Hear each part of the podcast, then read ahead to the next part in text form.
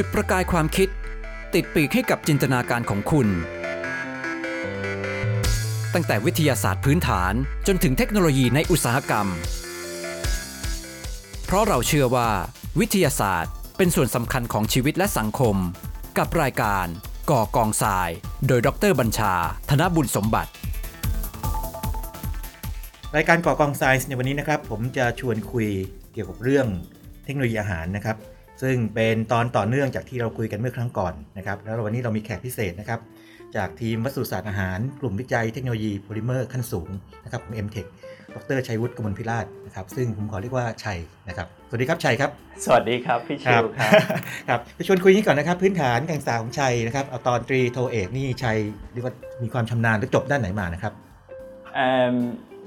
ตอนตรีโทเอก ผมได้รับทุนรัฐบาลนะครับครับไปไปศึกษาต่ออาทางด้านอ่าวิศวะเครื่องกล ซึ่งผมอ่าจบที่มหาวิทยาลัย Imperial College London ครับครับ ก็ตอนที่ทำปริญญาเอกเนี่ยผมทำงานทางด้านอ่า computational mechanics ซึ่งเป็นศาสตร์ที่ใช้ในการช่วยในอ่าการทำนายสมบัติของวัสดุ โดยวัสดุตัวที่ผมสนใจเนี่ยเป็นวัสดุเชิง composite ซึ่งค รับจะมีเฟสมากกว่า1เฟสครับหมายความว่าในตัวมันเนี่ยจะมีอย่างน้อยๆ2วัสดุอยู่ด้วยกันครับทีนี้อ่าความยากของวัสดุตัวเนี้ยเนื่องจากว่ามันเป็นวัสดุเคลือบผิว เพราะฉะนั้นตัวมันเนี่ยจะมีอ่าขนาดบางมากๆ เท่ากับประมาณเส้นผมของคนครับซึ่งขนาดก็ประมาณ 100 ไมครอน ความยากของมันก็อยู่ที่ว่าพอมันบางอย่างเงี้ยเราเราจะมีวิธีที่อ่าไม่สามารถตรวจสอบสมบัติของมัน ได้ได้ง่ายก็คือเราต้องใช้อ่าแบบจำลอง ก็ฟังดูก็คือเป็นการเอ่อกลศาสตร์เชิงคำนวณแปลว่าใช่ใช้ใช้คอมพิวเตอร์ใช่ในการครับสร้างแบบจำลองใช่ครับแล้วก็แบบจำลองนี้ก็ใช้ในการเอ่อทำนายพฤติกรรมสมบัติของวัสดุครับผมอันนี่ถูกถูกต้องใช่ไหมถูครักบถูกต้องถูกต้องครับผมครับทีนี้ตัวตัววัสดุเนี่ยเอ่อพูดว่าเป็นวัสดุเชิงประกอบหครับรือพวกเรียกคอมโพสิตอย่างนี้แสดงว่ามันมีเนื้ออย่างน้อย 2 อย่างครับผมเนื้อเนื้ออันหนึงเป็นอะไรนะครับเป็นโลหะเอ่อเป็นเซมิเนื้ออันหนึ่งก็คือเป็นโลหะเป็นโลหะ แล้วก็เนื้ออีกส่วนหนึ่งก็จะเป็นวัสดุจำพวกเซรามิกครับผมครับตัวหลักคือเป็นโลหะ ตัวหลักคือเป็นโลหะโลหะก็แสดงว่าเป็นเซรามิกที่ฝังอยู่ในโลหะใช่ครับผมครับครับนี่ความความยากมันอยู่จุดไหนนะครับความยากก็คือเนื่องจากว่ามันมีความบางมาก เพราะฉะนั้นเราไม่สามารถใช้วิธีทดสอบอาสมบัติเชิงกลของวัสดุโดยทั่วไปเนี่ยมามาใช้ในการวิเคราะห์อ่าสมบัติรวมของของวัสดุคอมโพสิตอันอ๋นี้อได้ครับเพราะฉะนั้นสิ่งที่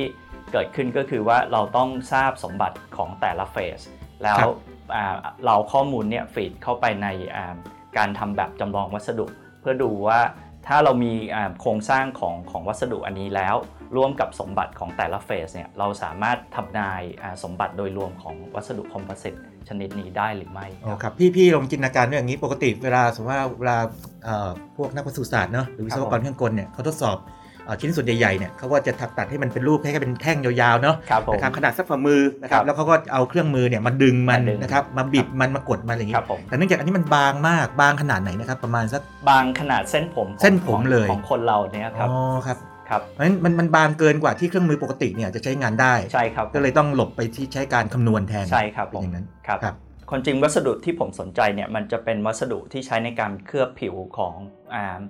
ชิ้นส่วนในในอุตสาหกรรม aerospace ครับอย่างเช่นพวก turbine blade อย่างเงี้ยครับครับอ่าเพราะฉะนั้นหลังจากที่เราได้อ่าข้อมูลเบื้องต้นตรงนี้แล้วเนี่ยเรามีการศึกษาโดยการทำการทดลองกับการสึกหลอของของวัสดุคอมโพสิตอันนี้นะครับโดยโดยใช้วิธีการทดสอบการสึกหลอ ซึ่งในขณะเดียวกันเราก็สามารถทำแบบจำลองที่ทำนายการสึกหลออันนี้ได้ แล้วเอาเราข้อมูลที่ได้จากผลการทำนาย จากการสึกหลอเนี่ยครับมาเปรียบเทียบกับการทดลอง ซึ่งครับผลที่ได้เนี่ยครับมันสอดคล้องไปในทิศทางเดียโอวเคกันเพราะงั้นเป็นการการความมั่นใจใช่ครับครับเพราะงั้นเราก็อ่ามั่นใจได้ระดับหนึ่งว่าไอสิ่งที่เราทำนายออกมาเนี่ยมันมีค่าที่ ค่อนข้างถูกต้องระดับหนึ่งครับครับเพราะฉะนั้นตอนนี้ฟังความชำนาญคือเรื่องของเอ่อกลศาสตร์เชิงคำนวณครับผมนะครับความแข็งแรง strength property คือสมบัติเชิงกลต่างครับๆแล้วก็เมื่อกี้พูดถึงการสึกหรอด้วยครับผมนะครับการสึกหรอนี่มันมีศาสตร์มีมีชื่อเรียกไหมครับในโดยรวมเนี่ยไอ้เรื่องสึกหรอต่างในวิศวะเครื่องกลมันก็จะมีอ่ามันก็จะมีงานวิจัยกลุ่มหนึ่งที่ไป เกี่ยวกับการศึกษาการสึกหลอของวัสดุต่างๆ ซึ่งการสึกหลอพวกเนี้ยมันก็จะไปลิงก์กับสมบัติเชิงกลของวัสดุ นอกจากนั้นแล้วมันก็จะไปลิงก์กับเรื่องศาสตร์ที่เรียกว่า tribology ด้วยครับด้วยนะครับ ซึ่ง tribology ถ้าถ้าเราอาจจะอ่าคิดในภาพง่าย ๆ ก็คือว่าเราลองจินตนาการว่าเวลาเราขับรถเนี่ยคครัรับบถ้าอยู่ในสภาวะปกติไม่ไม่มีฝนตก เวลาเราแตะเบรก เราก็จะสามารถเบรกรถของเราได้สนิทเลยครับแต่ถ้าอ่า ในสภาวะที่มีฝนตกเนี่ย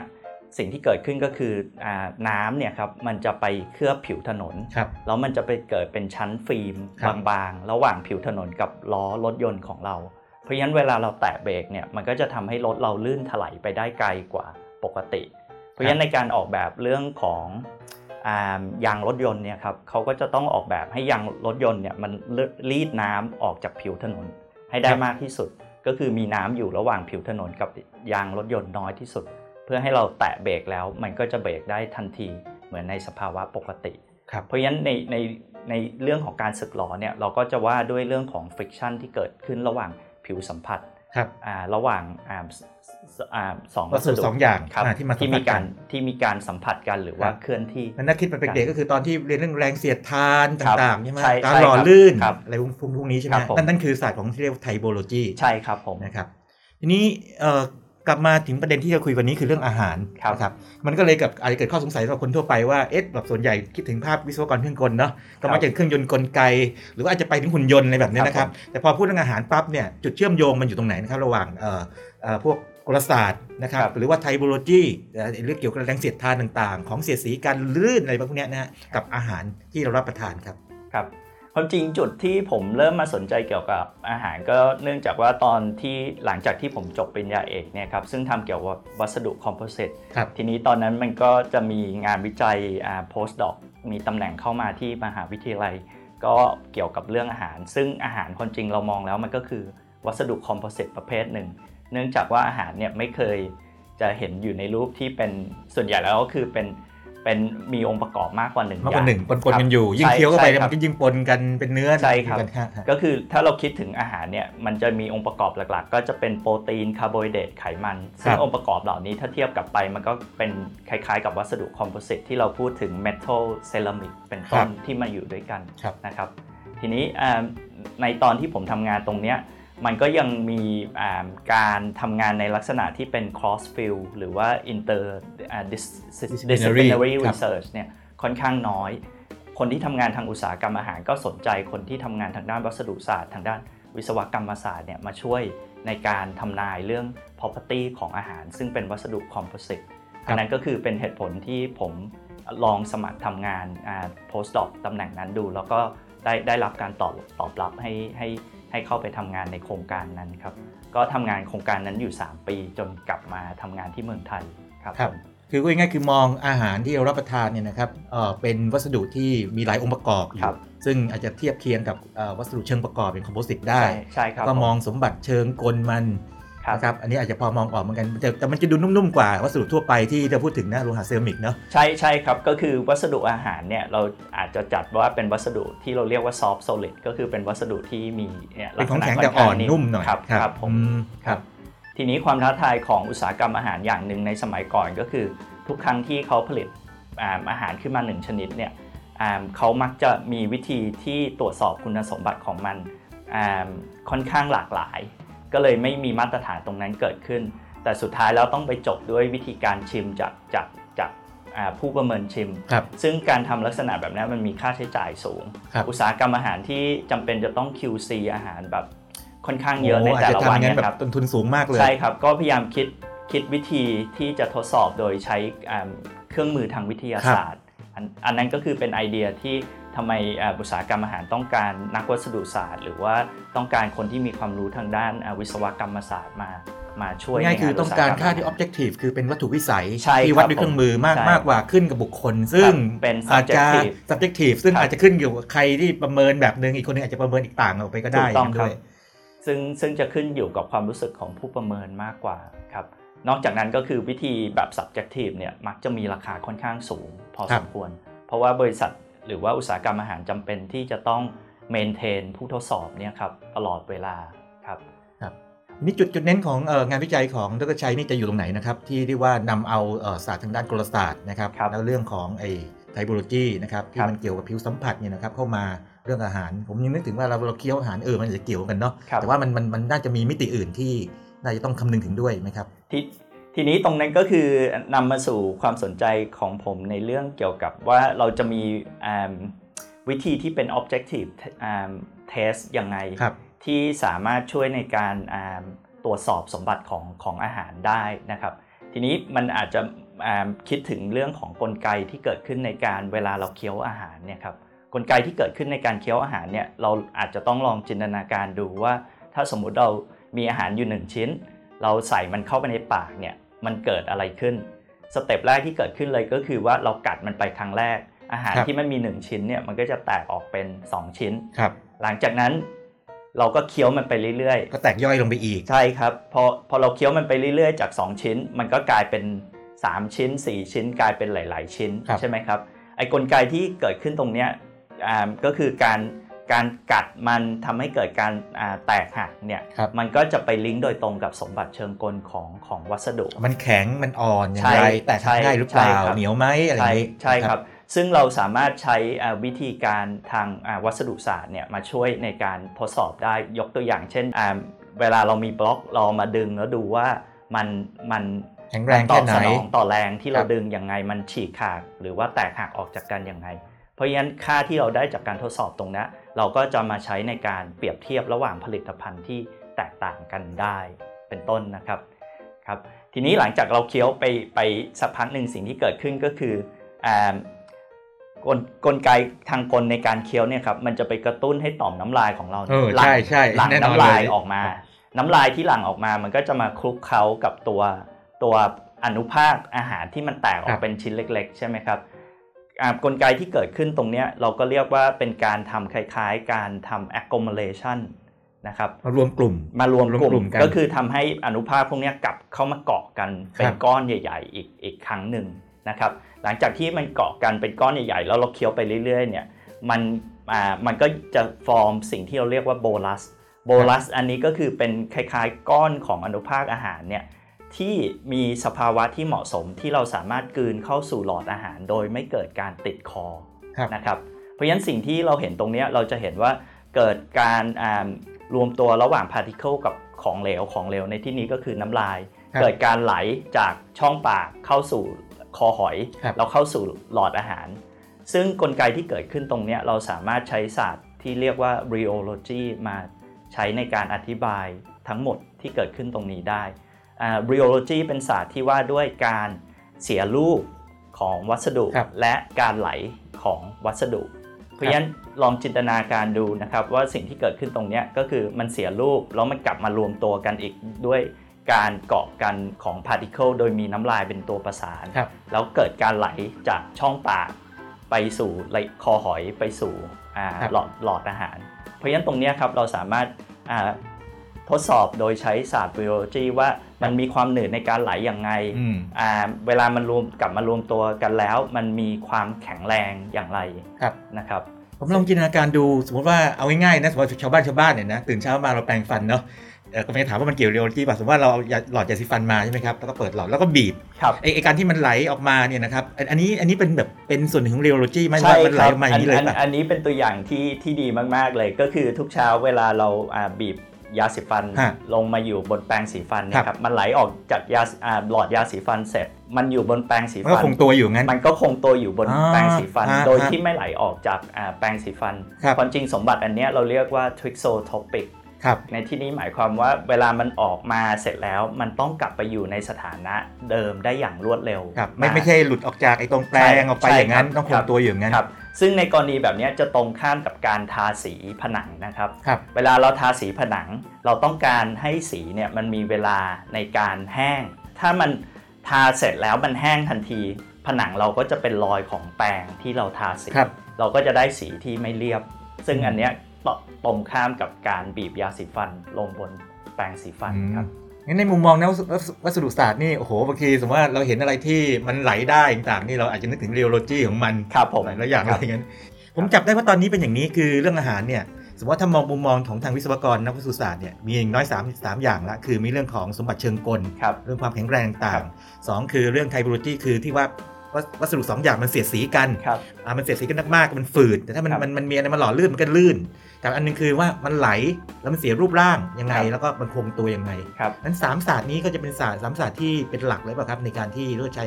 เอ่อศึกษาเกี่ยวกับใช่อาหารใช่ใช่ครับผม อย่างอย่างในกรณีช่องปากที่ผมยังไม่ได้พูดถึงก็คือในเรื่องของ tribology ที่ที่เกี่ยวข้องด้วยโอ้เช่นครับกันอะฮะอ่า tribology ที่เกี่ยวข้องในที่นี้ก็คืออาจจะลองจินตนาการว่าเวลาโบลัสที่มันถูกบีบระหว่างเพดานปากด้านบนกับลิ้น หรือว่ามันอยู่ระหว่างผนังหลอดอาหารเนี่ยครับอ่า สิ่งที่เกิดขึ้นตรงนี้ก็คือเกี่ยวข้องกับ tribology ทั้งหมดเลย ซึ่งเวลาเราออกแบบอาหารแล้วถ้าเรานำศาสตร์ tribology มาใช้ในการวิเคราะห์ว่าอ่าอาหารหรือเครื่องดื่มที่เราออกแบบเนี่ยมันมีการไหลลื่นมีสมบัติที่เกี่ยวกับการไหลลื่น หรือว่าอ่าการไปเคลือบผิวสัมผัสที่อยู่ในช่องปากอย่างไงครับมันก็จะทำให้เราออกแบบอาหารให้มี ลักษณะที่ให้ mouth feel ที่ดีกับผู้บริโภคได้ได้ได้มากขึ้น เช่นครับเดียวกันอืมผมจินตนาการแบบง่ายๆแบบชาวบ้านนิดนึงสมมติว่าบางอย่างถ้าเกิดว่ารับประทานเข้าไปนะครับ แล้วเกิดว่ามันเกิดกลืนยากมากเลย มันหนึบมันเกาะติดอยู่กับผิวครับผนังเนี่ยกลืนยากนั่นเรื่องหนึ่งนะครับ อันนี้ก็อาจจะจะติดคออยู่อะไรเงี้ยใช่หรือติดใช่อยู่ครับในปากอีกแบบหนึ่งคือสมมติว่า มันไหลลื่นเข้าไปจนแบบว่าอาจจะสำลักได้ แทนที่จะเข้าหลอดอาหารไปเข้าหลอดลมอะไรอย่างนี้ อันอันนี้เกี่ยวกับเรื่องของไอ้ทั้งไทโพโลจีเดโลจีด้วยด้วยไหมครับ ในในแง่ที่ว่ามุมมองนักวิทยาศาสตร์ก็ก็เกี่ยวเกี่ยวเกี่ยวกับทั้งสองเรื่องเลยครับ ซึ่งอ่าณปัจจุบันเนี่ยก็ยังไม่มีตัวเลขที่ชัดเจนที่บอกว่าอ่าค่าที่เหมาะสมมันควรจะเป็นยังไงสำหรับอาหารแต่ละประเภทครับอันนี้ก็คือเป็นสิ่งที่ยังอยู่ในขั้นตอนการวิจัยอยู่ว่า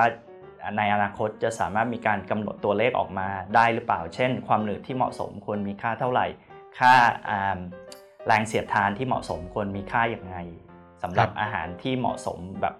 อ่ารับประทานไปแล้วไม่เกิดการสำลักอะไรอย่างเงี้ยครับโอ้ครับอันนี้เป็นก็เป็นหัวข้อใหญ่อันหนึงเหมือนกันในใช่การศึกษาใช่เรื่องครับอาหารมองมุมมองในแง่ของที่เอาวัสดุศาสตร์มาจับใช่ครับผมครับครับแล้ววิจัยเอ่อศึกษาไอ้มุมนี้ด้วยอ่า ตอนนี้เป็นหลักในไหมครับทีมวิจัยกำลังศึกษาตรงตรงนี้อยู่อยู่ครับครับ ก็เนื่องจากว่าเรามีงานวิจัยส่วนหนึ่งที่เราสนใจก็คือเป็นการพัฒนาผลิตภัณฑ์อาหารที่เหมาะสมสำหรับผู้ที่มีภาอ่าภาวะกลืนกลืนลำบายากกอะไรครับลำบากผมอะไรเงี้ยครับอ๋อครับฮะเพราะฉะนั้นเราพยายามจะต้อง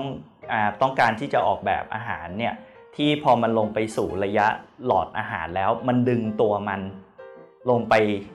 เข้าสู่หลอดอาหารหมด โดยที่ไม่มีอะไรตกค้างในบริเวณคอหอย เพราะว่าถ้ามันไม่ดึงตัวตัวมันลงไปหมดเนี่ยครับมีอะไรตกค้างที่บริเวณคอหอย ก็อาจจะมีอาหารเนี่ยเล็ดลอดเข้าไปในหลอดลม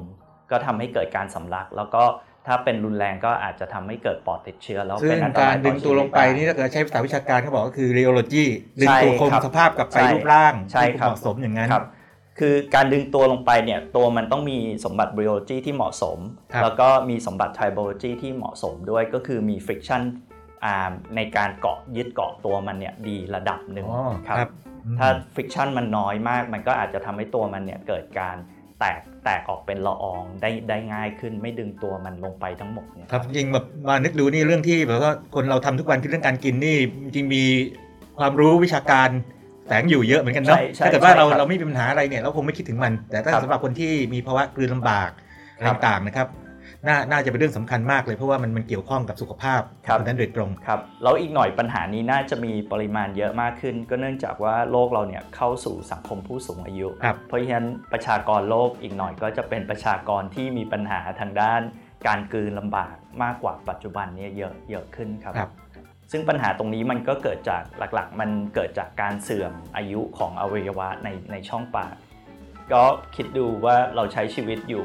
60-70 ปี ทุกครับอย่างมันก็สึกหรอ เพราะฉะนั้นมันเป็นปัญหาที่อ่าโอเคอาจจะป้องกันได้เบื้องต้น แต่มันน่าจะสุดท้ายแล้วทุกคนน่าจะไปอยู่ในสเต็ปที่ใกล้เคียงกันกันหมดนะครับครับทีนี้งานวิจัยที่ดรชัยเอ่อสนใจในขณะนี้นะครับแล้วก็ลงได้ลึกมากพอสมควรเนี่ยเป็นเป็นมุมแง่มุมไหนนะครับครับอ่า ก็คือณปัจจุบันนอกจากงานที่เกี่ยวข้องกับการศึกษากลไกการบดย่อยอาหารในช่องปากเนี่ยเพื่อให้เราสามารถพัฒนาผลิตภัณฑ์อาหารได้ตรงต่อความต้องการของผู้บริโภคแล้วทั้งในเรื่องของคนที่มีภาวะกลืนลำบาก ทั้งในเรื่องของผู้บริโภคปกติที่อาจจะต้องการอาหารที่รับประทานแล้วให้ mouth feel ที่ดีอย่างนี้ครับยกตัวอย่าง mouth feel ที่ดีอันนี้ง่าย ๆ เลยเวลาเราดื่มนมครับ นมก็มีทั้งนมที่เป็นแบบ full fat กับนมที่เป็นแบบ low fat หรือไม่มี fat เลยครับอืมเวลาเราดื่มนมที่เป็น full fat เราจะรู้สึกว่าเฮ้ยมันลื่นปาก มันอืมีมอืมฮะความกลมกล่อม มันมี mouth ใช่ feel ใช่ที่ดี แต่พอเราไปดื่มนมที่ไม่มี fat เลย เราจะรู้สึกว่าเฮ้ยมันมันไม่อร่อยเลย mouth feel มันไม่ดีครับก็เนื่องจากไอไอตัวไขมันที่อยู่ในในนมเนี่ยครับมันไปเคลือบปากเคลือบลิ้นได้ไม่ค่อยดี มันก็ทำให้เรารู้สึกว่า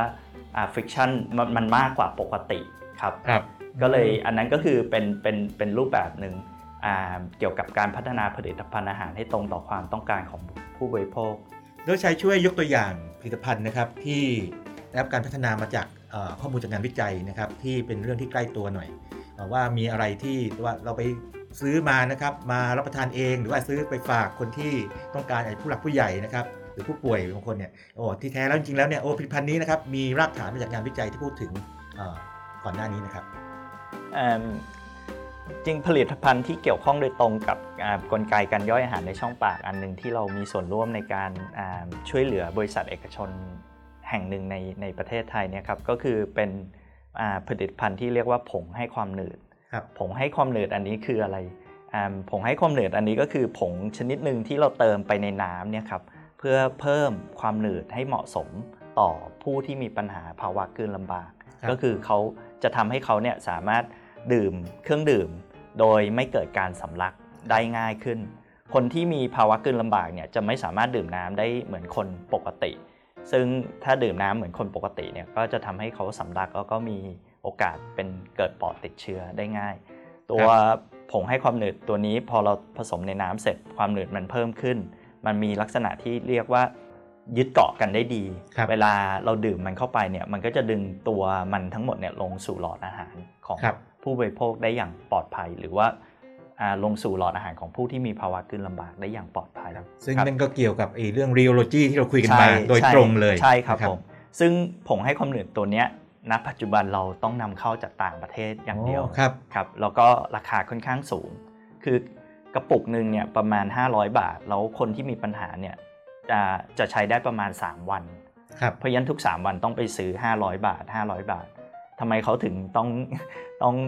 เขาทำไมเขาถึงใช้ได้แค่ 3 วัน เพราะว่าอย่างที่บอกคนพวกนี้ไม่สามารถบริโภคน้ำได้ปกติ แล้ววันหนึ่งเราดื่มน้ำอย่างน้อยๆ1-2 ลิตร ใช่ไหมครับ เพราะฉะนั้นทุกครั้งที่ดื่มน้ำต้องก็เติมต้องผงเติมตัวผงนี้เข้าเข้าไปไปด้วยครับนะครับต้องช่วยลดต้นทุนลดราคาค่าใช้จ่ายของใช่ผู้ป่วยครับหรือผู้ที่มีปัญหาภาวะกลืนลำบากแบบนี้ครับผมนะอ่า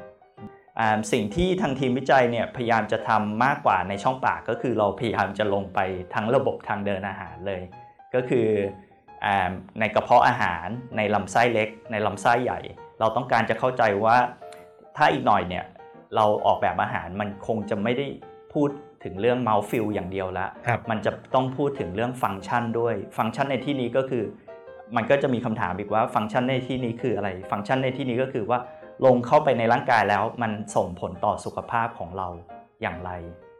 ยกตัวอย่างเช่นอ่าปัญหาโรคอ้วนในปัจจุบันเนี่ยครับอ่ามีมีปริมาณมากสูงถึงครับ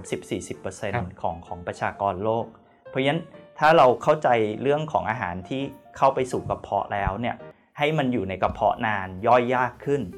เราก็จะทำให้อาหารอ่าเราเราก็จะทำให้สามารถออกแบบอาหารที่ ทานแล้วอยู่ในกระเพาะนานย่อยย่อยอ่าย่อยยากขึ้น แล้วก็ทำให้เวลาคนรับประทานเข้าไปเนี่ยหิวช้าลงครับยังรู้สึกอิ่มอยู่ใช่ครู้รัสึบกอิ่มก็ท้องอยู่ครับอย่างเงี้ยผมครับก็คืออ่าก็ก็เป็นสาเหตุหรือว่าเป็นกลไกหนึ่งที่ช่วยลดปัญหาของโรคอ้วนในอนาอ๋คตได้อครับมองมองในแง่เลยนะฮะเป็นมันเชิงจิตวิทยานิดหนึ่งกันนะในในแง่กายภาพส่งผลต่อจิตวิทยาทำให้รู้สึกว่ายังอิ่มอยู่ว่ายังครับอยู่ในท้องอยู่งั้นครับด้วยครับครับ เพราะว่าเราเราสามารถอ่าออกแบบอาหารให้พอมันลงไปสู่อ่ากระเพาะ ซึ่งมีสภาวะความเป็นกรดเนี่ยตัวมันจากที่มีลักษณะนิ่มเนี่ยพอไปเจอสภาวะกรดมันมีความแข็งแรง มีโครงสร้างที่แข็งแรงมากขึ้น พอมันมีโครงสร้างที่แข็งแรงมากขึ้น มันก็จะอยู่ในกระเพาะนานขึ้น เพราะว่ากระเพาะมีกลไกการบีบรัดกลไกการย่อยสลายด้วยกรดเนี่ยที่ทำให้เกิดการแตกตัวอีกครั้งหนึ่งมันก็จะใช้เวลานานกว่าอาหารที่ลงไปแล้วครับอ่า ย่อยสลายทันที เนื่องจากสภาวะอ่าที่มีความเป็นกรดรุนแรง หรือว่าการบีบรัดของกระเพาะเนี่ยครับผมมองมองภาพใหญ่นี่ทีมวัสดุศาสตร์อาหารเนี่ยไม่ใช่มองในแง่วัสดุศาสตร์ล้วนๆเนาะแต่ว่าเป็นการมองทั้งระบบเลย เพราะว่าเข้าไปในร่างกายมนุษย์แล้วเนี่ยตั้งแต่บดเคี้ยวในปากใช่ไหมครับใช่คอ่ารันบเขาเอ่อเรียกว่าหลอดอาหารลงไปนะครับไปอคยู่รับในกระเพาะอาหารอยู่ในลำไส้เล็กครับ แล้วก็ลำไส้ใหญ่แล้วขับถ่ายออกไปเนี่ยนะครับครับมองทั้งระบบเลยใช่ตอนนี้ใช่ตอนนี้ต้องเรียกว่าถึงถึงขั้นไหนนะครับที่ทีมของทางวัสดุศาสตร์อาหารทาง m t e c h เนี่ยลงไปแถวบดเคี้ยวนี่เข้าใจว่าจะมีความรู้ค่อนข้างเยอะละเอ่อลงไปแถวทางกระเพาะหรือยังอะไรอย่างนี้หรือว่ากำลังจะมีทิศทางในอนาคตอย่างนี้ทางทางกระเพาะกับลำไส้เล็กแล้วก็ลำไส้ใหญ่เรากำลังจะเริ่มครับ โดยสวทชเนี่ยอ่าได้อ่าได้เห็นโอกาสการทำงานทางด้านนี้ก็คืออามีการลงทุนอ่าครุพันธ์ชิ้นหนึ่ง ที่สามารถใช้จำลองการย่อยอาหารในร่างกายครับมนุษย์เราเนี่ยครับซึ่งอ่าครุพันธ์ชิ้นเนี้เราเราเรียกว่า simulated gut model ครับซึ่งสามารถจำลองกลไกการย่อยอาหารภายในร่างกายของมนุษย์ ในสภาวะต่างๆ ได้หมดเลย สภาวะต่างๆ ในที่นี้ผมอาอาจจะหมายถึง อย่างเช่น ถ้าเราสนใจอาหารสำหรับทารกครับเราก็จะสามารถใส่สภาวะสำหรับทารกในในโมเดลอันนี้ได้ หรือว่าเราสนใจจะพัฒนาอาหารที่เหมาะสำหรับผู้สูงอายุ เราก็ใส่สภาวะที่เหมาะสมสำหรับผู้สูงอายุอันนี้ลงไปในในตัวโมเดลอันนี้ได้ เราก็จะสามารถทำนายว่าอาหารที่เราพัฒนาขึ้นเนี่ยมันเหมาะสมต่อบุคคลแต่ละประเภทได้อย่างไรนี่ผมจินตนาการว่าอย่างนี้นะครับ คือสมมติว่าในในปากเราเนี่ยมันจะออกเป็นเชิงฟิสิกส์คือเป็นเอ่อเชิงกลนะครับ แล้วก็พวก tribology เนาะครับอ่า การการเสียดสีแล้วการ rheology การคงแบบเสียรูปและการครับการไหลอย่างนี้ครับแต่พอมาแถวกระเพาะอาหารเนี่ยเราเวลาคิดถึงกระเพาะอาหารนี่จะคิดถึงพวกกรดที่ใช่ที่มันครับย่อยมันใช่มันจะออกเป็นเคมีเยอะใช่นิดนึงครับใช่ครับแล้วก็จะเปพลี่ยอนเปลี่ยนพอพอลงไปอีกนะครับแถวแถวประมาณลำไส้ใหญ่เล็กหรือใหญ่เนี่ยนะครับสักอย่างหนึ่งเดี๋ยวช่วยขยายความหนึ่งเนี่ยมันจะมีเรื่องของจุลินทรีย์ต่างๆที่ช่วยย่อยด้วย มันจะเป็นชีวภาพอย่างนั้นใช่นี่คแสรับดงว่าวัสดุอาหารอาหารนี่แบบครอบคลุมไอ้มิติต่างๆฟิสิกส์เคมีชีวะ ถ้ามองแบบเอ่อวิทยาศาสตร์พื้นฐานนี่จะได้ไหมครับอ่าวัสดุศาสตร์อาหาร อ่าอาจจะไม่ได้ครอบคลุมทั้งหมด แต่อาจจะครับเน้นเน้นอ่าอาจจะเป็นส่วนสำคัญระดับหนึ่งนะครับอ่าแต่ถามว่าสิ่งที่เกิดขึ้นในในร่างกายมนุษย์เราเนี่ยคือมันมันเป็นลักษณะที่เราต้องบูรณาการความรู้หลาย ๆ แขนงครับเข้าด้วยกันครับถ้าเราเข้าใจกลไกหรือว่าอ่าหรือเรามีความรู้ในแต่ละแขนงเนี่ยเราก็จะสามารถทำงานให้ให้ครบวงจรมากมากยิ่งขึ้น ยกตัวอย่างเช่น ถ้าเราสนใจสิ่งที่เกิดขึ้นในกระเพาะอาหารเนี่ยอ่าแน่นอนวัสดุศาสตร์มันก็ไปลิงก์ในส่วนเริ่มต้นว่าอ่าอาหารที่ลงไปแล้วมันเกิดการแตกสลายย่อยสลาครัยบยังไง แต่มันไม่ใช่เป็นแค่เชิงของวัสดุศาสตร์อย่างเดียวเราต้องเข้าใจด้วยว่าอ่าสิ่งที่เกิดขึ้นในกระเพาะอาหารอ่าเป็นยังไง อย่างเช่นอ่าที่พี่บัญชาบอกว่ามันมีเรื่องของกรดมันก็เกี่ยวข้องกับสมบัติทางเคมีครับของของของอาหารเป็นต้น ซึ่งแน่นอนเรารู้แต่วัสดุอย่างเดียวก็ไม่ได้ครับเราก็ต้องไปรู้สมบัติเชิงเชิงเคมีด้วย พอลงไปสู่ลำไส้เล็กอย่างเงี้ยครับเป็นเรื่องของการดูดซึม เพราะฉะนั้นมันก็จะมีศาสตร์หนึ่งที่เรียกว่า transport phenomena ครับเราก็ต้องรู้ว่าพออ่ามันจะดูดซึมได้ยากได้ง่ายอย่างไง ก็เกิดจากการที่ว่าอนุภาคที่อยู่ในอ่าลำไส้เล็กเนี่ยครับมันมีขนาดเล็กใหญ่อย่างไร แล้วมีกลไกในการดูดซึมที่เกี่ยวข้องอย่างไรด้วย เพราะฉะนั้นอ่าวัสดุศาสตร์อาจจะเป็นแค่จุดเริ่มต้น แต่เราก็ยังต้องเข้าใจศาสตร์อื่น ๆ ที่ครับช่วยอ่าบูรณาการให้เราสามารถอาตอบตอบ ภาพรวมที่เราครับสนใจได้ด้วยเช่นงั้นขอเรียนถามในแง่ของการทำงานก็แสดงว่าทางชัยแล้วก็แล้วก็ทีมนะครับครับชัยแล้วก็ทีมเนี่ยเอ่อต้องทำงานร่วมกับเอ่อผู้เชี่ยวชาญสาขาอื่นได้ไหมครับอาจใช่จะเป็นแน่นักโภชนาการแพทย์ หรือก็ตามใครก็ตามที่รู้ทางสรีระผมเรียกใช้คำถูกป่ะสรีระวิทยาอย่างเงี้ยนะครับที่ที่จะรู้ว่าอ่ากลไกการย่อยภายใน เฉพาะทางแบบนี้เราและมีความร่วมมือกับกับหน่วยงานไหน หรือว่าเอ่ออ่าผู้เชี่ยวชาญคนไหนเป็นพิเศษไหมครับแน่แน่นอนครับเราไม่สามารถทำงานอ่า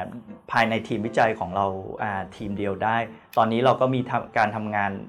กับหลากหลายทีมวิจัยยกตัวอย่าง เช่น อย่างในช่องปากเนี่ยครับที่เราสนใจเราก็ทำงานกับอ่าคุณหมอที่อ่าดูแลทางด้านผู้ป่วยที่มีภาวะกลืนลำบากอ่าเวลอ่าทางด้านกระเพาะหรือลำไส้เล็กเนี่ยครับเราก็ร่วมงานกับทีมไบโอเทคซึ่งเขามีความเชี่ยวชาญเกี่ยวกับเรื่องอาสมบัติทางเคมีของครับอาหารพอสมควรอ่า หรือแม้กระทั่งในลำไส้ใหญ่ที่เกี่ยวกับจุลินทรีย์ เราก็ต้องการคนที่มีความรู้ทางด้าน microbiology ครับซึ่งอ่าเราก็ร่วมงานกับทางทีม BIOTEC แล้วก็อ่าทางทีม BIOTEC เองก็มี partner ที่เป็นคุณหมอครับที่มีความรู้ที่เกี่ยวข้องกับกลไกของอ่าการย่อยอาหารในระบบทางเดินอาหารเนี่ยครับแล้วคุณหมอก็จะสามารถทำเทสที่เรียกว่า in vivo test ครับซึ่งเป็นการทดสอบในมนุษย์ในร่างกายที่สามารถ นำผลเนี่ยมาเปรียบเทียบกับการทดสอบด้วยอ่า simulated gut model ได้เพื่อ validate เพื่อจะตรวจสอบว่าข้อมูลที่ได้มาเนี่ยมันมันเชื่อถือได้ใช่ครับเทียบเคียงกันได้ใช่ครับแนั้นครับ ซึ่งถ้าสมมุติว่าเราสามารถพูดว่าข้อมูลตรงเนี้ยมันสามารถเชื่อถือและเทียบเคียงได้อีกหน่อยในอนาคต เราก็ไม่สามไม่จำเป็นที่จะต้องลงไปทดสอบในมนุษย์ครั้งไปเท่าที่ฟังเนี่ยเป็นการบูรณาการของศาสตร์หลายศาสตร์มากเลยนะครับ โดยมีวัสดุศาสตร์เนี่ยนะครับเป็นส่วนสำคัญส่วนหนึ่งนะครับก็ต้องทำงานกับหลากหลายมากเลย ก็ซึ่งจะนำไปสู่การเรียกว่าแบบพัฒนาผลิตภัณฑ์ใหม่นะครับอาจจะของบริษัทบางบริษัท หรือว่าบริการบางอย่างอะอาจจะมองไม่ออกนั่นคืออะไรแล้วใช้ช่วยขยายความจุดนี้มาตอนนี้มันเริ่มจะมีคล้ายๆกับว่าผลิตภัณฑ์ หรือว่างานเซอร์วิสบางอย่างที่นำเอาข้อมูลส่วนที่เราศึกษาไปเนี่ยนะครับไปใช้ประโยชน์ได้บ้างแล้วมีมีบ้างไหมครับตอนนี้ ถ้าในเรื่องของการย่อยทั้งระบบเนี่ยครับก็คงอ่ายังไม่มีครับครับเพราะว่าสิ่งที่เราพยายามจะทำอยู่ก็คือเป็นการสร้างองค์ความรู้ภายในครับทีมวิจัย แล้วก็ ไม่ไม่ใช่ทีมวิจัยของของ m t e c h อย่างเดียวนะครับ ก็คือเป็นทีมวิจัยของ สวทช ที่เกี่ยวที่มีความสนใจทางด้านการย่อยครับอาหารทั้งหมดนะครับ ทีนี้อ่าในเรื่องของการลงทุนเรื่องอ่า simulated gut model อันเนี้ยเรามองว่ามันจะช่วยเรื่องของการพัฒนาอาหารที่เป็นที่มีฟังก์ชันในอนาคตได้มากขึ้นครับเพราะว่าปัญหาที่เป็นคอขวดปัจจุบันของของการทำงานทางด้านนี้ก็คือว่า